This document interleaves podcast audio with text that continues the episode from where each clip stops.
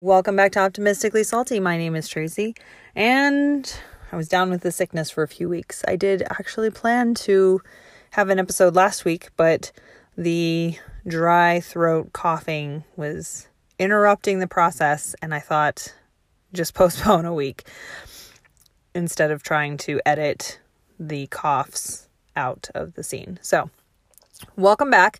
Today is a little bit of um down one of the rabbit holes with Tracy and just kind of a life connection as always. Enjoy. All right, if you've been around here for any amount of time, you are probably aware of my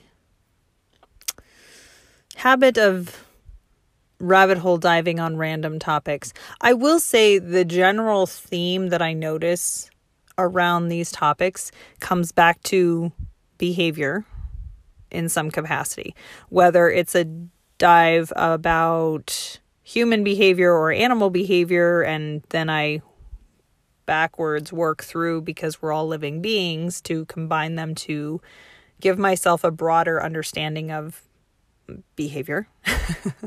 Whether I'm trying to understand or retrain myself in habits or better understand myself and my own um, crap. Or just put that out there. So, um, my most recent dive has actually been more based around uh, an animal behavior.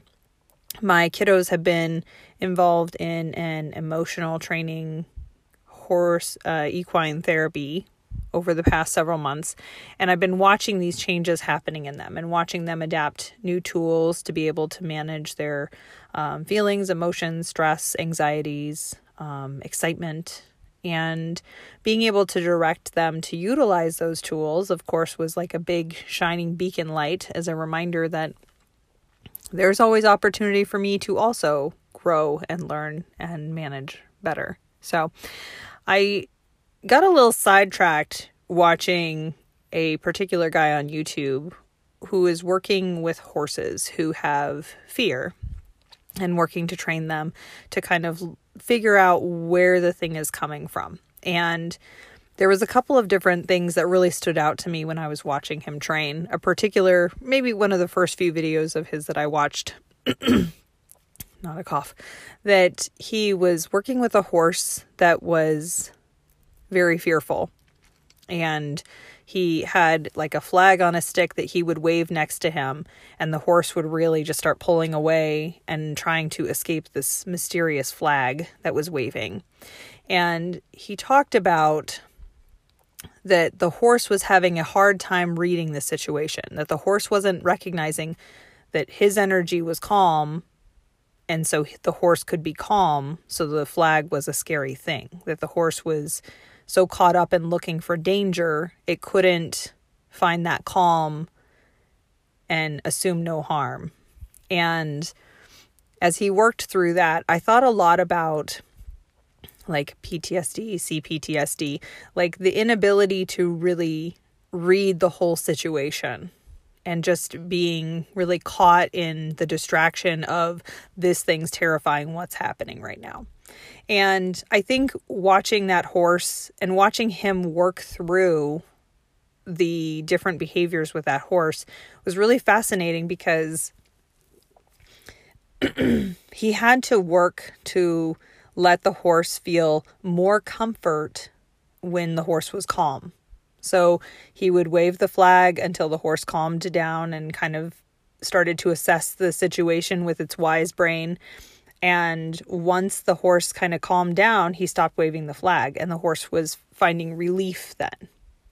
And I think back to the therapies that I did with my son when he was really young with ABA therapy, and just kind of the idea that, you know, behavior is behavior is behavior. Like behavior serves a purpose, it's a way of communicating, whether it's coming from a child or a dog that's misbehaving or um, you trying to deal with your own stuff as I am now on that journey. Um, and another video, I was watching this trainer and he was talking about horses that have more whoa than go. And that when these horses are presented with a challenge, with something they're unsure about, that they whoa back off. And to me, that was a really big um, link to avoidance behavior.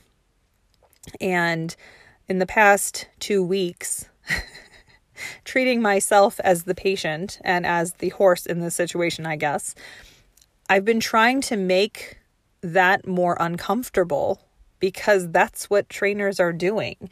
Learning to, when I find myself getting avoidant and trying to hide from things that I'm finding uncomfortable, when I'm settling into that whoa, I'm trying to make the go really rewarding and the whoa really uncomfortable. So there was only one other point that he brought up that was really interesting to me that he talked about introverted horses versus extro- extroverted horses and was talking about that introverted horses are seen as all of the sudden the horse freaked out and that he said you know the horse is giving signals the horse is letting you know something's upsetting it and you're missing the signals because it's introverted and then all of the sudden, it's getting really upset. And I was paying attention to, I'm just going to generalize my work situation, and just paying attention to the moods and behaviors that I was encountering throughout my day, and really seeing, you know, with the introverted people and the extroverted people, like how true that really was. The introverted people, how they responded to things for a really long time and then just seemed to all of the sudden be really upset versus the people who were consistently expressing what was going on for them, what was upsetting for them. And I found it interesting mostly because as an in, more introverted person, um, I I tend to think that I have all the right answers. That like my wisdom is, well, you shouldn't express everything you feel. and I think about all of the guru types, including myself sometimes, that can think, well, I have all this knowledge, I have all this learned experience to tell you like that this is the right way to handle a situation when it's really just my maladaptive coping mechanism, not wisdom. So, the rabbit hole of horse behavior has pretty well tapered off at this point. Um, it was an enjoyable investment in my time. I really, I think the thing I enjoy the most about animal behavior um, studies, let's say, or rabbit hole deep dives, is how much we are the same. And there's we overcomplicate things with our civilization and our civility and our need for identity, I suppose, that realistically behavior is behavior no matter who is doing it.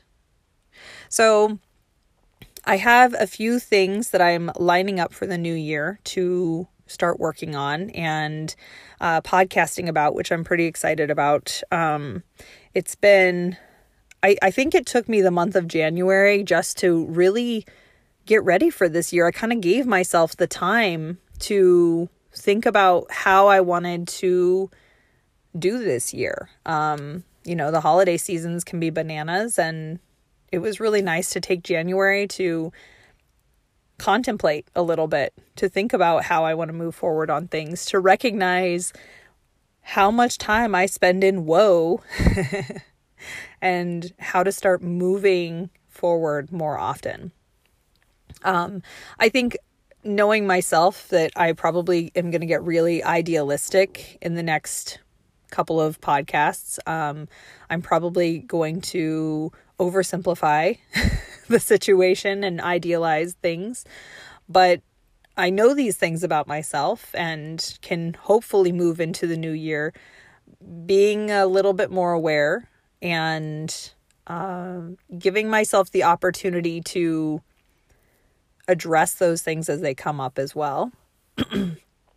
um, so we're moving into February of the year, and as I said, I have a I have a few things in motion that are going to come up in future podcasts, and I think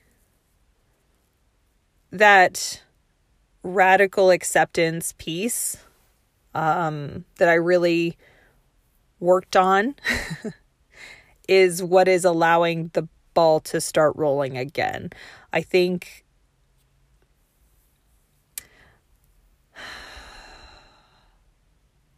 it's more nuanced than that. There's more to it than that. Uh, um, there, ju- there is. There's so many moving parts in my life that have had to kind of sort themselves out um, or start moving in a different direction. And 90% of that was me getting in my own lane, not trying to manage anybody else but myself. Um, and then once in that lane, really focusing on just accepting myself, who I am, where I am, what's going on right now, right here today. And then applying the whoa versus go to that and recognizing when life gets scary, I pull back. I I ghost people, I disappear, I um miss out on taking care of things that need to be taken care of uh, for myself, I would specify. I think if it's something that needs to be taken care of for somebody else, it's a lot harder for me to not live up to that obligation. But I, I could quit on myself all day. So really starting to recognize those patterns of behavior and make it uncomfortable to avoid.